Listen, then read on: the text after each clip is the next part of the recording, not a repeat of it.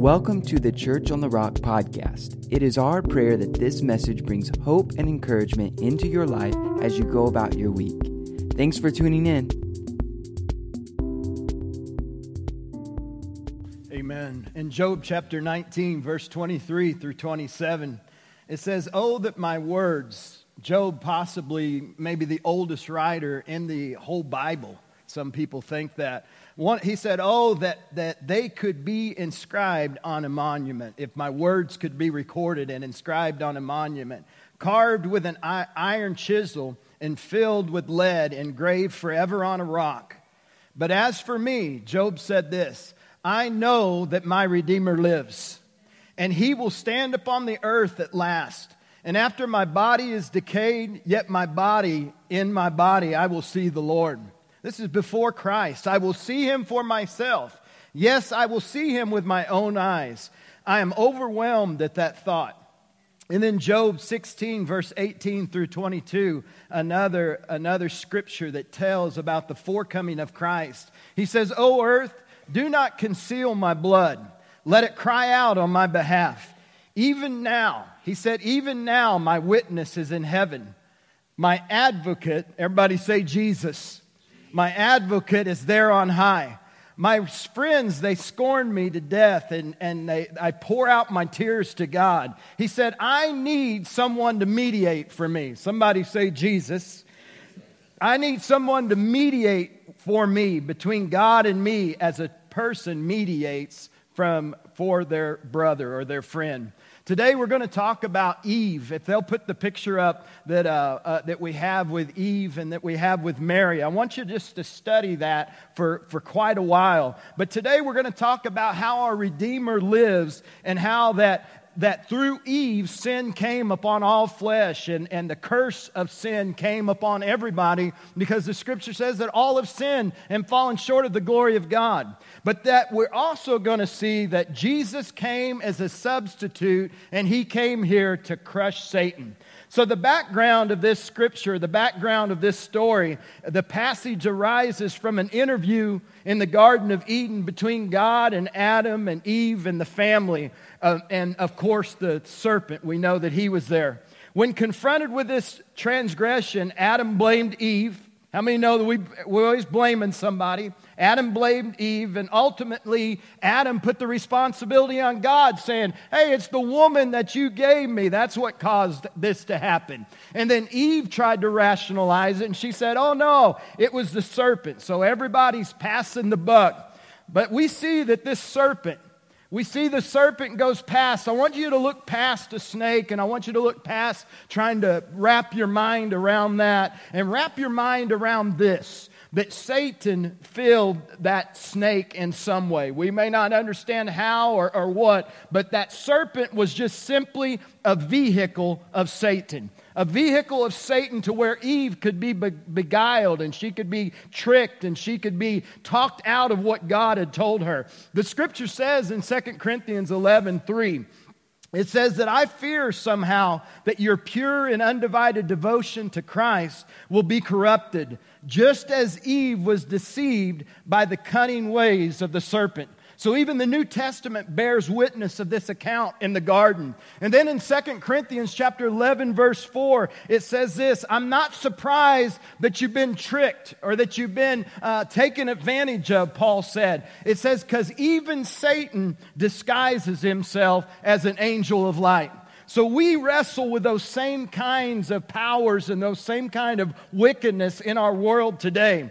And John even said, even more scripture that verifies how, how Satan was called the serpent all throughout scripture in John, uh, in the Revelations that John wrote in Revelations 20, verse 2, it says that he sees the dragon, that old serpent, who is the devil, Satan, and he bound him in chains for a thousand years. And then also, John said in Revelations 12 9, it says, The great dragon, the ancient serpent, everybody say serpent, who we know is Satan or called the devil, the scripture says called the devil or Satan, the one who is deceiving, the one who is deceiving the one who still is deceiving, the one who still is coming as an angel of light, the one who still is tricking people, the one who still is distracting people to keep their eyes away from the truth, and we know that truth to be Jesus Christ.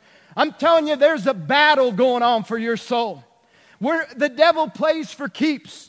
If we were to live our life to be 80, that is nothing compared to eternity because the Bible says that our lives are but a vapor compared to eternity. It appears for a short time and then boom, it's gone. If the enemy can keep us uh, distracted and keep us our, our focus off or keep us upset about something or beguile us in any way, then he keeps us in something that we all face someday, and that's called eternity. Brothers and sisters, there's a battle going on that we can't see with our physical eyes, and it's the battle of the ages, and it's a battle for you whom Jesus has already run. But I want you to look at Genesis chapter 3, verse 14. It says, Then the Lord God said to the serpent, Because you've done this, you are cursed more than the animals, domestic and wild. He said, You're going to crawl on your belly, you're going to eat dust as long as you live. Now, I want you to really look at this so we don't go back to it a hundred times today. Really focus on this scripture. And I will cause hostility between you and the woman. I will cause hostility. Hostility. I will cause hostility between you and the woman. And between your offspring, look at that, between your offspring, this, the woman's offspring, her seed, and the offspring of the serpent or the enemy. He, the woman's seed, will strike your head, and you, the serpent, will strike the heel. And we saw that in that video.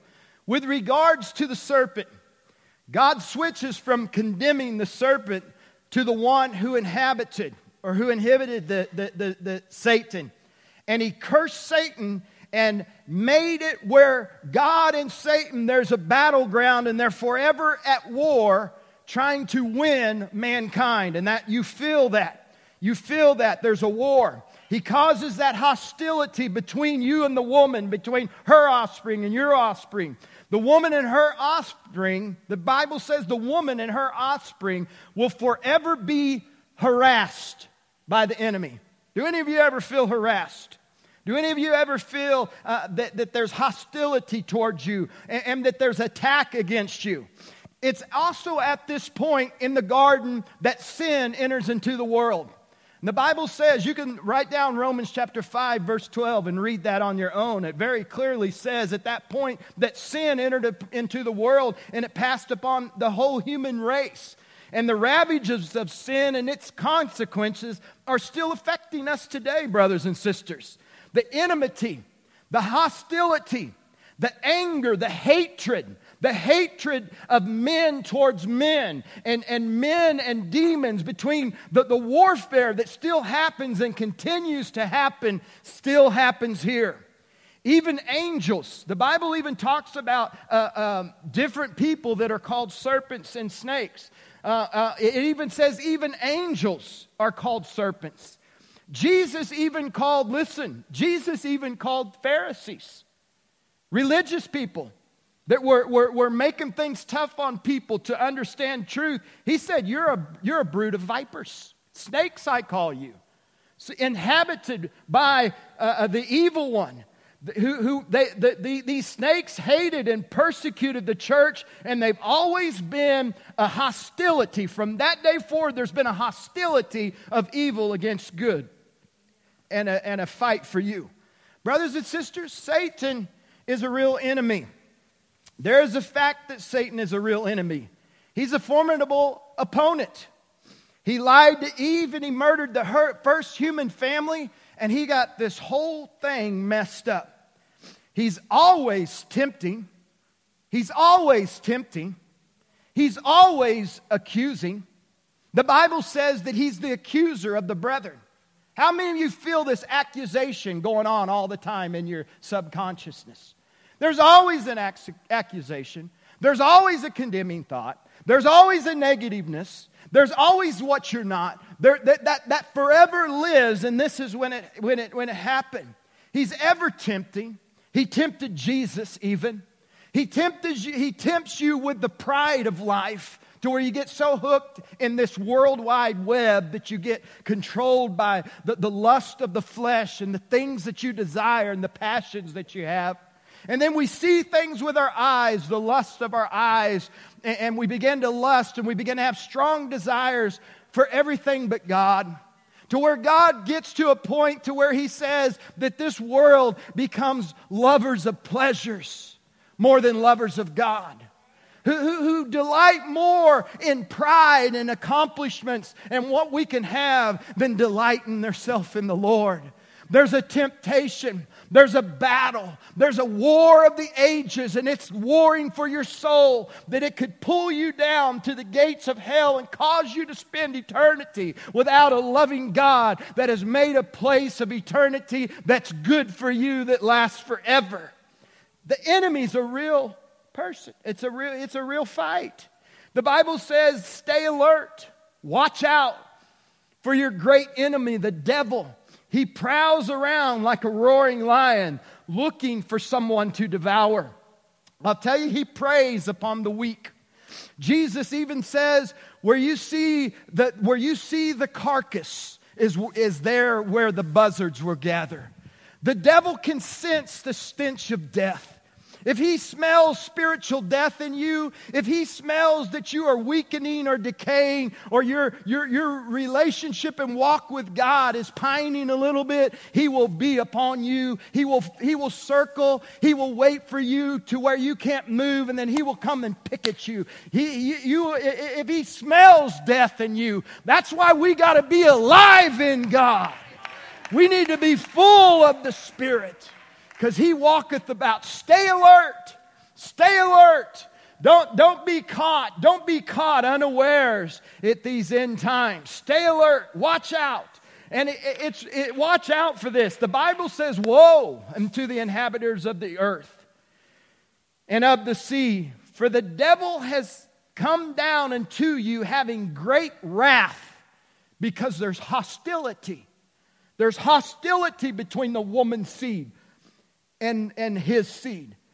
There's hostility, and it says, Woe to the people. He has great wrath because he knows that he has but a short time.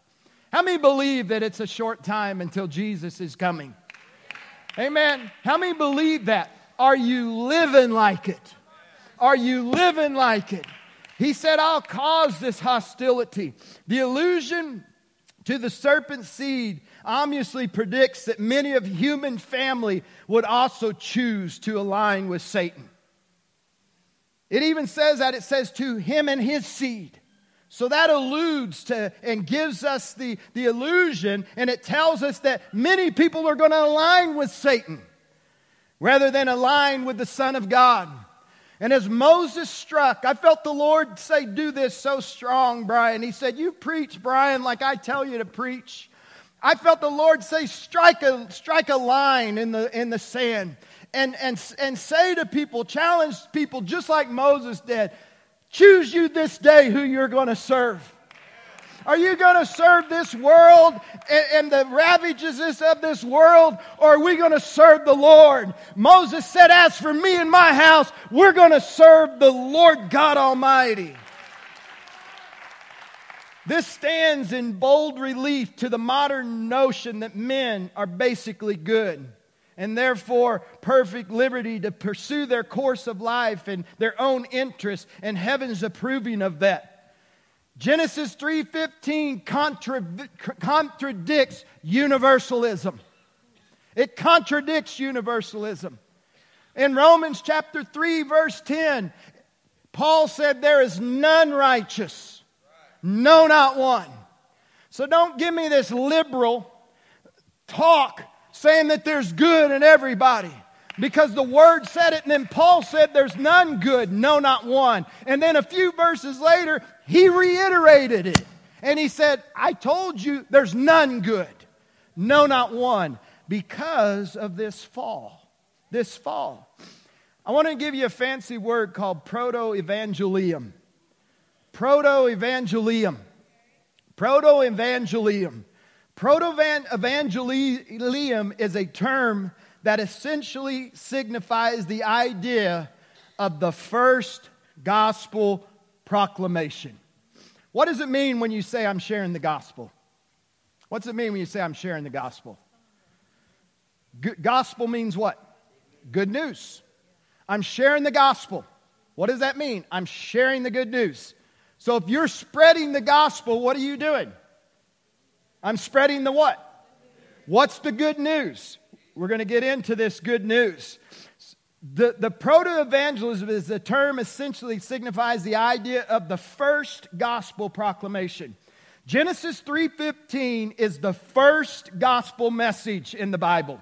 It said, I will put enmity between thee and the woman, between thy seed and her seed. He'll bruise your head, and thou shalt bruise his heel. This verse is truly fascinating because it provides the first biblical glimpse of God's plan of redemption, focusing ultimately upon the final thrust of Satan into eternal lake and fire and hell and God's new kingdom coming down. We saw that on the video. The death of Jesus was planned even before the foundation of the world.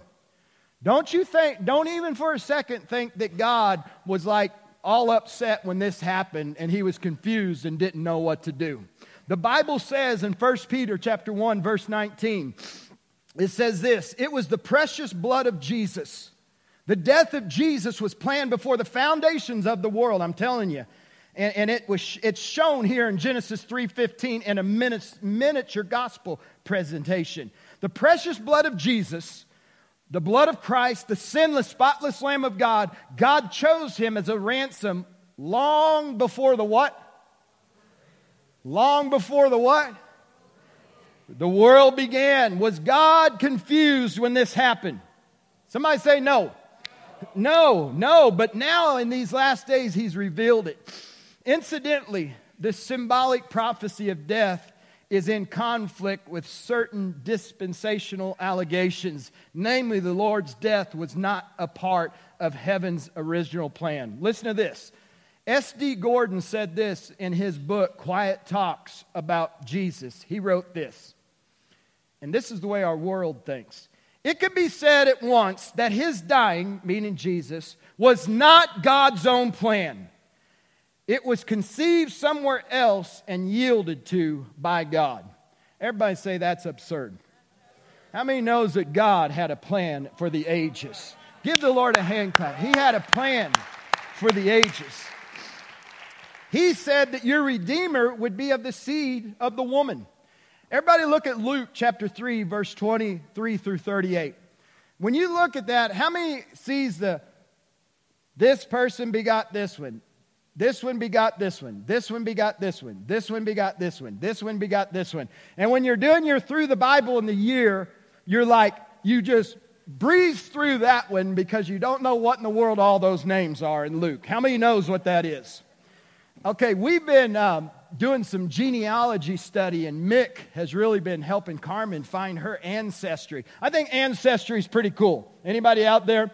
We found out that Carmen's ancestry, um, that, that there's even a document where one of her, uh, her it would be her fifth great grandfather was at the battle in Vicksburg and was there when that, when that was surrendered to the Union Army. And we have the note where he signed surrender. And then another great one back, uh, one of her uh, guys fought in the French Indian War as a scout, and then he. Um, he also was in the Revolutionary War and fought with the North Carolina militant. I think that's so cool. Just going back five generations. Anybody, how many thinks ancestry is cool? Uh, well, anyway, look what the Bible did. Look what the Bible did. In Luke, it takes the ancestry of God's seed and it goes all the way back to Adam. Take a look at that. All the way back. It, started, then the family tree goes all the way back to Adam and Eve, proving what Jesus said and what God said in His Word. So we see a preview of Christ. In Genesis 3:15, this preview of the incarnate Christ, incarnate Christ, this is an expression of the seed of the woman. This says that Jesus was a human. How many know he came as a human? The reason that's important, read Hebrews chapter 2, write that down, Hebrews chapter 2, and also read Hebrews chapter 4. Because he's a human, he's able to understand you, and you're going to really like that because you're like, man, ain't nobody can understand me. Jesus understands you. Take a look at that. And then it says that a, everybody say virgin a virgin would conceive and bear this son. Isaiah 7.14 again born a son. A son is given. Okay and isaiah 9 6 it says that. The apostle john said this as, as justin uh, said earlier the apostle john uh, on his course of notes he said the word became flesh and dwelt among us with a human family. So why did why did why did jesus have to come as a human. Well, what's the Bible say about that? I want you to look at this scripture in Hebrews 2 14. Why did Jesus have to come as a human? Because God's children, because God's children are human beings, and because we're made of flesh and blood, the Son also became flesh and blood, for only as a human being could he die. Could God die if he wasn't a human being? So he had to come as a human being to die, and only by dying could he break this curse we're talking about today. Only by dying could he break the power of the devil. And then Galatians 4 4 through 6, you can read that one on your own. Well, I'll just read it. It says, But when the when the fullness of time had come, God sent forth his son, born of a woman, born under the law the reason he was born under the law is because he had to redeem us that were under the law. Because how many say we all break the law? So he had to do that too. And, and, and because he did that for us, he adopted us into sonship. And because, he's, because we are his sons, God now puts his spirit into our heart where everybody says, I'm a part of a family. Amen? We say, Abba, Father. But we know we know from this video it says that the enemy would strike a blow that would bruise the heel of the, of the Redeemer.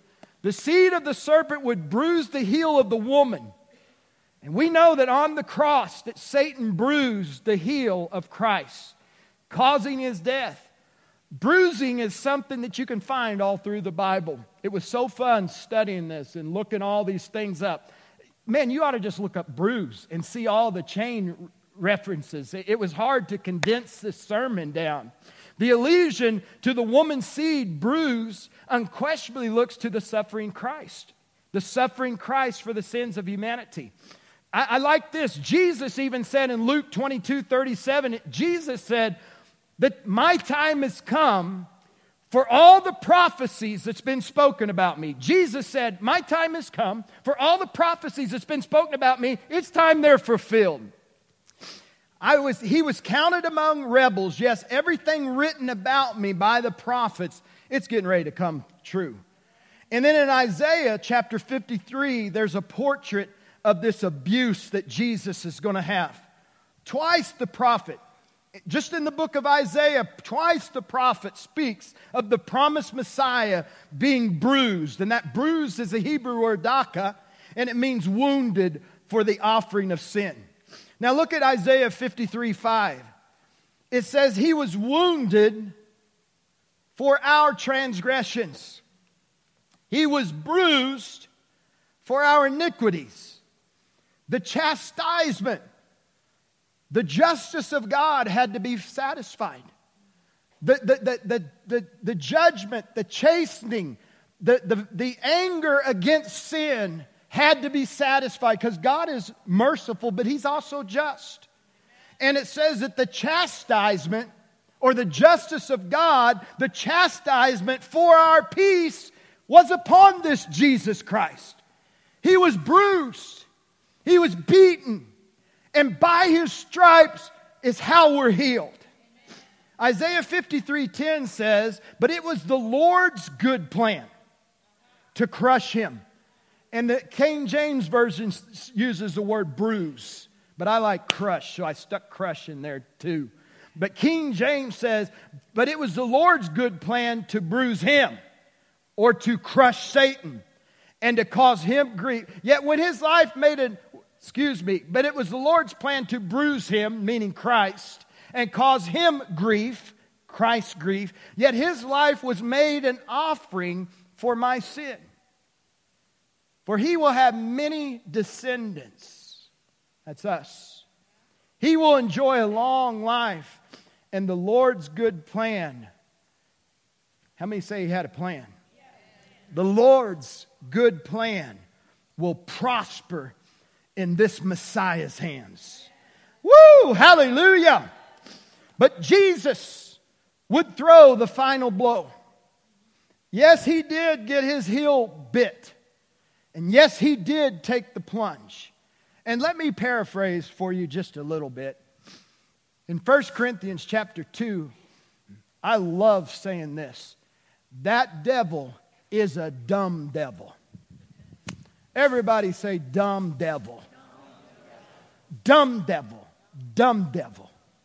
The Bible says, for if those people, if the devil, if the if those people, if the adversary, if the devil, if they would have known that Jesus Christ was going to raise from the dead, they wouldn't even ever put him to death. But they were too dumb to know. Here's what it is is God made it where they wouldn't know it somehow. You just got to know that that's just the way it was. You know what? You know, for you to be saved, God has to open up your mind to His wisdom. Listen to me very closely. That's why 2 Corinthians chapter 1, verse 30, it's either 1 Corinthians or 2 Corinthians. Don't try to find it. But it, it, it, it says that this is quote, but God has made unto us wisdom, righteousness, redemption, and sanctification. When it says God has made unto you wisdom, because when you see a video like you just saw, and when you hear preaching like this, your carnal mind will say, What the? Hogwash, stupidness. Because the Bible says that a carnal man cannot understand the things of the Lord. Now, listen, listen. Do you know for people to be saved that God has to open up their mind to his infinite wisdom? And I've already prayed today that the, that the cloud that's over people's minds and that's over people's hearts where they cannot receive, that it be broken down today so that everyone can, can, can receive Christ today. Wisdom the wisdom of God is being made known through that video and through this preaching. This is the way it, this is the way it is. Jesus would strike that final blow. The seed of the serpent, evil men and demonic forces struck at the heel of our Savior when Judas and the Pharisees and the rabble and the Romans conspired to condemn Jesus. And they were saying, Crucify him, crucify him. But his wound was not the final act. He rose on the third day.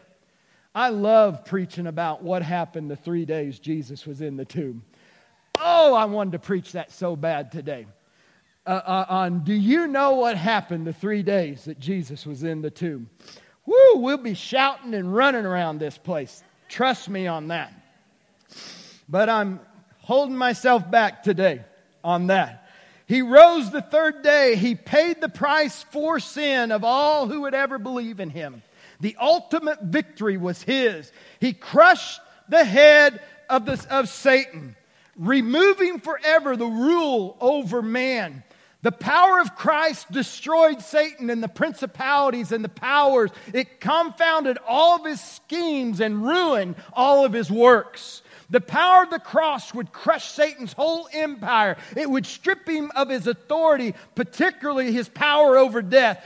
All of his tyranny over the bodies and the souls of men will be stripped for him. At this, at, all this was done by the incarnate Christ, incarnate Christ, when he suffered and died for the souls of men. And because of what Jesus did on the cross, he crushed the devil's head, defeating him forever. Will somebody praise the Lord today? Hallelujah. So when, he, the, when we hear this, the proto evangelium, it shows us that God always had a plan of salvation in mind. And he informed us of this plan just as soon as sin entered the world. The reason the Son of God appeared was to destroy the works of the devil. So, so, What has Christ's victory over Satan done for me?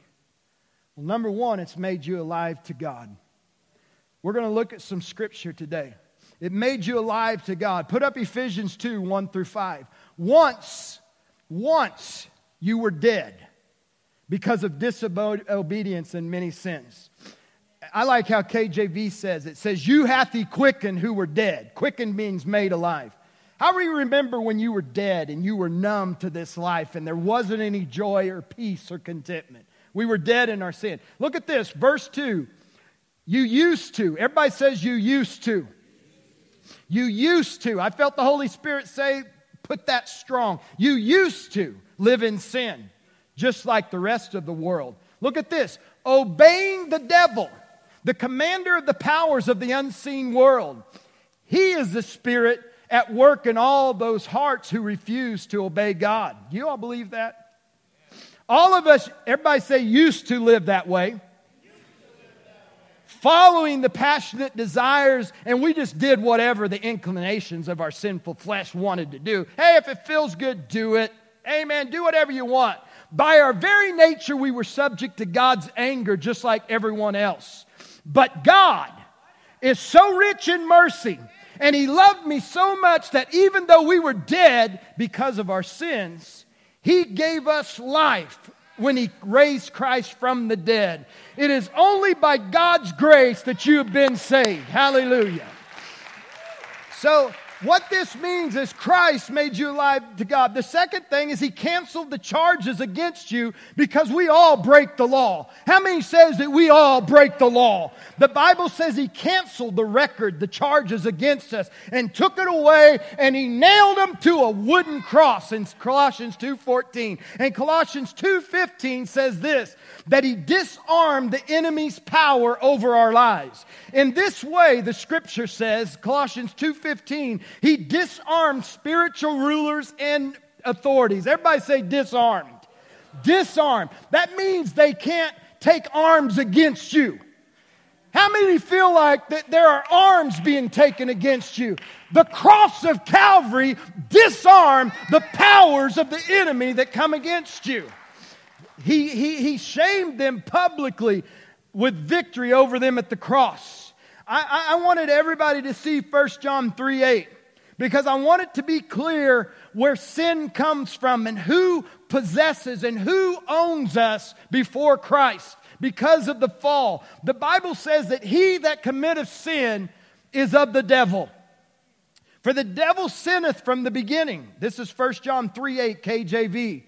But the purpose of the Son of God was manifested that he might destroy the works of the devil. Brothers and sisters, you are not the devil's anymore. His power doesn't have power over you anymore. His sickness and disease doesn't have control over you anymore. His dominion, he has no dominion. His authority in your life, he has no authority. You are not a devil's minion. You are not somebody. Second Timothy chapter 2 verse 25 says to, to instruct people that oppose themselves. Instruct Christians that are opposing themselves. Some Christians are cutting themselves just like somebody cuts themselves and self mutilates themselves. 2 Timothy 2:25 says instruct those in the spirit of meekness. Instruct those people that are opposing themselves. That allows the devil to come in and out of their life at his will. Instruct people that you don't have to be a doormat to the devil. You don't have to allow the devil to come in and out of your life at his will. You are not a city that doesn't have a wall around it. Brother, you're a city of God, and the Holy Spirit dwells in the temple that's inside of you. And there's a wall around you. Here's the problem in Nehemiah verse 8:10. It's either Nehemiah 8:10 or it's Nehemiah 10:8. But Nehemiah 8:10 I think's where it's at. In the King James version it says that he that breaks the hedge is bit by the serpent. So if you want to stay safe, if you want to stay guarded, if you want to stay protected, then stay in the word of the Lord. Stay within the walls of the city. stay within the precepts of the Lord. It's when you get out, outside of those things, that you become a prey to the enemy. The Bible says, Yea, though I walk through the valley of the shadow of death, I will fear no evil. The Lord showed me one time that that is a stray sheep. Sometimes we go stray, don't we? Sometimes we go rogue, don't we? Anybody out here say amen? Sometimes we go rogue. But even when we go rogue, and even when we break that hedge, and even when we get out there, the Lord, the, even though I walk in the valley of the shadow of death, even though I choose to get outside of the fold, Jesus' rod he comes and fights the enemy off, and he gets his staff and he pulls me in, and he puts his sheep around his shoulder, and he rejoices when he brings the one sheep home. I'm telling you, if you're a sheep that is lost today, if you're a sheep that is outside of that hedge and you've been bit by the serpent, there's hope for you today. And that hope is in Jesus Christ. He's disarmed the power of the enemy. The Bible says that he's seated, that we are seated with Christ in heavenly places in Ephesians chapter 2, verse 6. I got to calm down. I, brothers and sisters, I try hard to be calm, seriously. I really try hard because I don't want people to be like, holy smoke, he's aggressive. I, I mean, I just start, I feel this. It, it, it's so, maybe I got some Italian blood and I don't know it, okay? But I, I, I feel the passion. That when, when, when the word's spoken, it just quickens me. It makes me alive. It makes me bold. It makes me hungry. It makes me confident. And I want this church to walk confidently. I want this church to walk boldly. I want you to know who you are in Christ. We are seated with Christ in heavenly places. Somebody say that. We are seated with Christ in heavenly places. The Bible says that He has given you power over the enemy. I want us to read this together. Look at Luke 10 18. I want us to read Luke 10 18 through 20 together. It says, Yes, yes, He told them. I saw Satan fall from heaven. Somebody say, fall. Fall from heaven like lightning. Look, I have given you authority over all the power of the enemy. All, somebody say, all. All the power of the enemy. And you shall walk on snakes and scorpions, and you shall crush them Brothers and sisters, I'm not talking about snake handling. I'm not talking about a physical snake. I'm talking about a spiritual snake, a spiritual serpent. You can walk on them, you can crush, because the Bible says this in Romans, in Romans chapter 16. It says, And the God of peace will bruise Satan under your feet. Romans Romans says it. Romans 16 20. It says, The God of peace will bruise or crush Satan underneath your feet. Brothers and sisters, He's given you the name of Jesus, which is above every name. The other day, my wife came up to me and she said, Do you know what name means in the original meaning? I said, No, I never looked up name. Name means authority. When you say name, a person's name, name means authority. When you say in Jesus' name, you are using Jesus' name, and name means authority. So, brothers, when you say Jesus, when you say in Jesus' name, you're saying this in Jesus' authority. I tell you, back off. I tell you to back off. He's giving you, because Jesus is exalted, the Holy Spirit's in us. Because Jesus broke the power, the Bible says the power of death and decay is gone. Romans 8 20 and 21. Against its will, all creation was subject unto God's curse. Notice it says, against God's will, all creation was subject to God's curse. But with eager hope, the creation looks forward. That's us. We look forward to the day when it will join God's children in the glorious freedom when death and decay is no more. And the last enemy that will de- be destroyed, the Bible says, is death. If you've lost a loved one, that'll be destroyed. And there'll be nothing but life. And Christ's final victory will happen when? You guys got this in your cert. When what? When Satan's dreaded destiny, destiny is concluded in the book of Revelations, chapter 20, verse 10. Then the devil, who's deceived so many people over the years, was thrown into the fiery lake of burning sulfur, joining the beast and the false prophets. There they will be tormented day and night forever and ever. And then in Revelations 21, you read about heaven came down and glory filled my soul. Lord, we worship you today. Lord, we worship you today. We praise you for surely you are the King. Lord, your heel was bruised and you took the plunge of death, but you rose on the third day. And the Bible says that we are crucified with Christ. Nevertheless, we live that we live in a newness of life, that we're raised with Christ. Just as Christ was crucified and rose from the dead, our old life is crucified. And Lord, we can raise up today a new life. With every head bowed and eyes closed, who would say, Today I want to pledge allegiance and I want to join the ranks and I want to join the team and I want to join the family I want to join the family of God. I want the curse of Genesis chapter 15, the curse of sin, the curse of, of separation from God. I want that to be broken today, and I want to be in right relationship with God.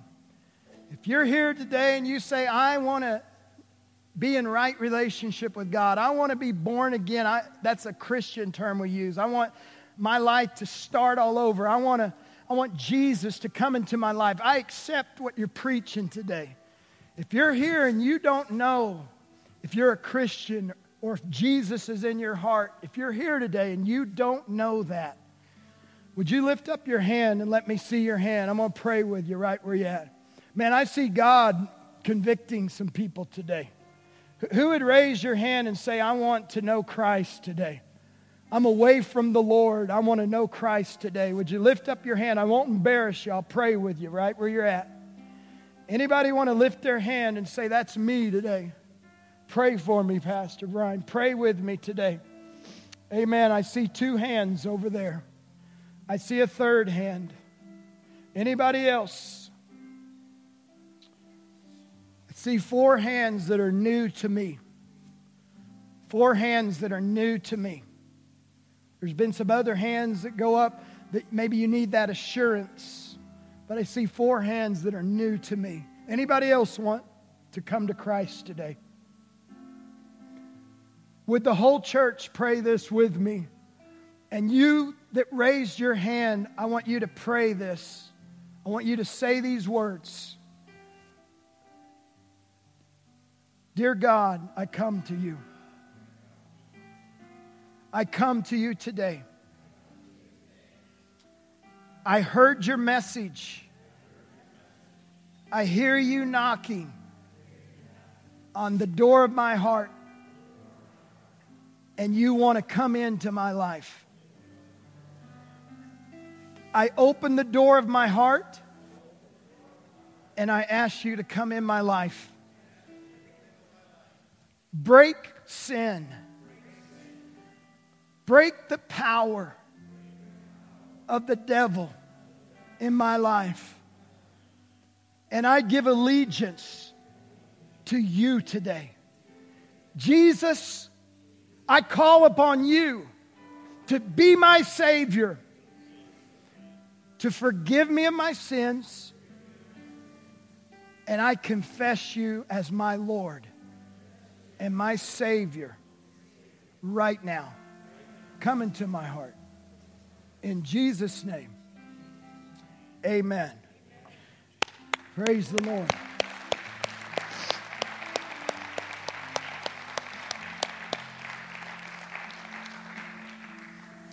I'm positive four people came to the Lord today.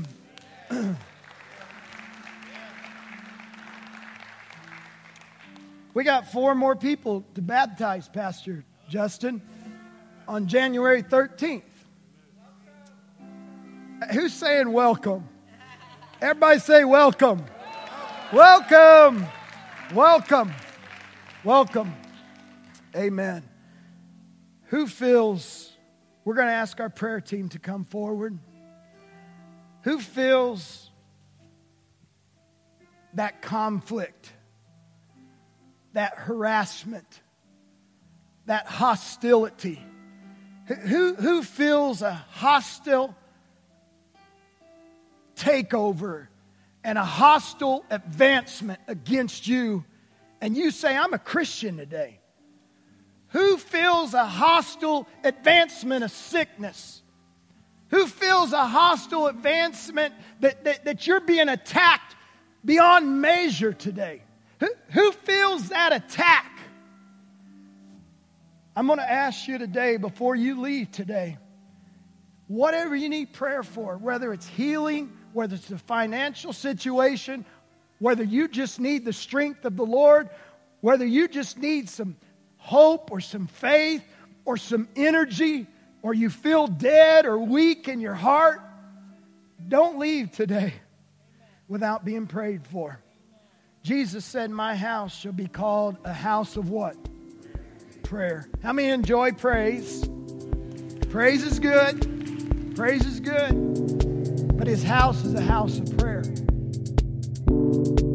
For more information and to stay up to date with what's happening in the life of Church on the Rock, please visit us on the web at cotrag.org. Thanks again for tuning in.